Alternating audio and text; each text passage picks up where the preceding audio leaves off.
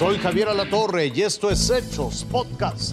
Después de 23 años, el Cruz Azul y sus aficionados se reencuentran con la gloria.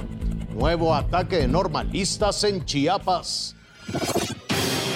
La trata de reventar el conjunto cementero, la bola queda, se acabó.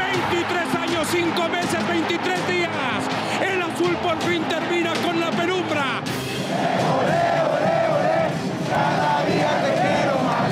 Previa, la afición celeste se dio cita en el hotel de concentración para apoyar, porque sentían que esta era la buena. Cruz Azul llegaba con ventaja en el global de 1 por 0 y querían sentenciarlo. Pero Santos tenía otros planes. Aquí está Cervantes, mueve para Valdés. Valdés quiso filtrar, le salió la marca Domínguez. Sigue Valdés, busca el espacio, atención con Valdés. ¡Gol! ¡Gol! Santos era superior a la máquina y empata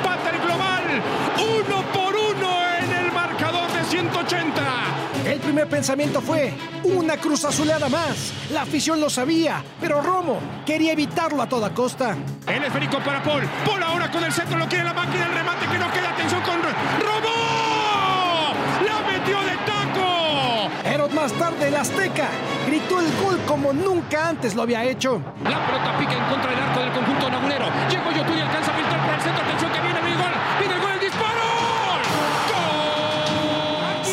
buscaba un gol para irse al tiempo extra.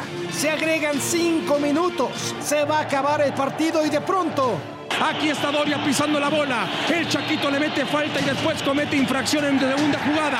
Doria se calienta y se prende la plancha. Pero no hay tiempo para más. El árbitro mira su reloj.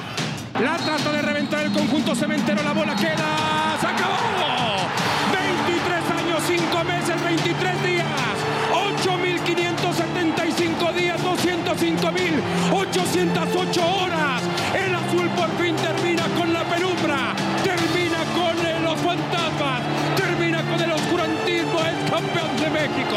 Fue larga la espera, pero al fin son campeones. Felicidades, Cruz Azul.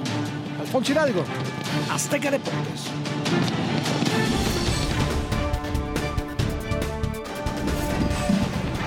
En solo dos días, los estudiantes de la Escuela Normal Rural Mactumaxá pusieron de cabeza a la ciudad con una serie de actos vandálicos. Desde la quema de dos patrullas el pasado domingo, destrozos en Palacio de Gobierno con piedras y bombas Molotov. Este lunes dejaron en cenizas una oficina del INE y destrozaron cuatro vehículos de esta institución, hasta el propietario de un gimnasio que apenas se repone del cierre por la pandemia resultó afectado pues rompieron ventanas y puertas de su negocio.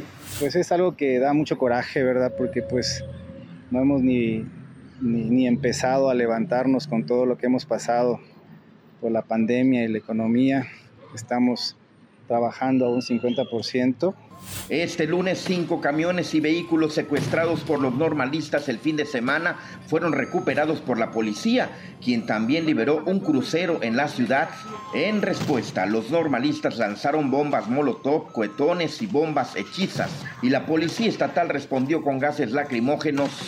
Los normalistas exigían examen presencial para nuevo ingreso a este plantel y se les concedió pero antes habían vandalizado cuatro oficinas de gobierno y realizado bloqueos carreteros. Por estos hechos fueron detenidas 95 personas el 18 de mayo tras cometer otra serie de actos vandálicos.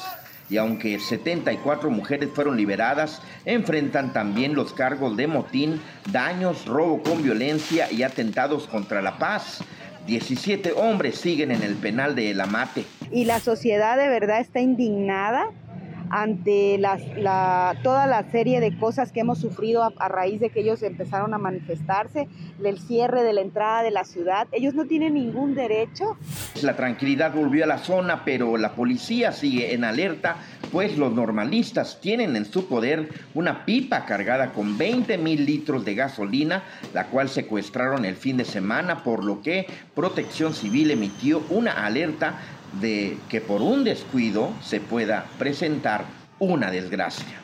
Eria Cuña Meneses, Azteca Noticias. Esto fue Hechos Podcast.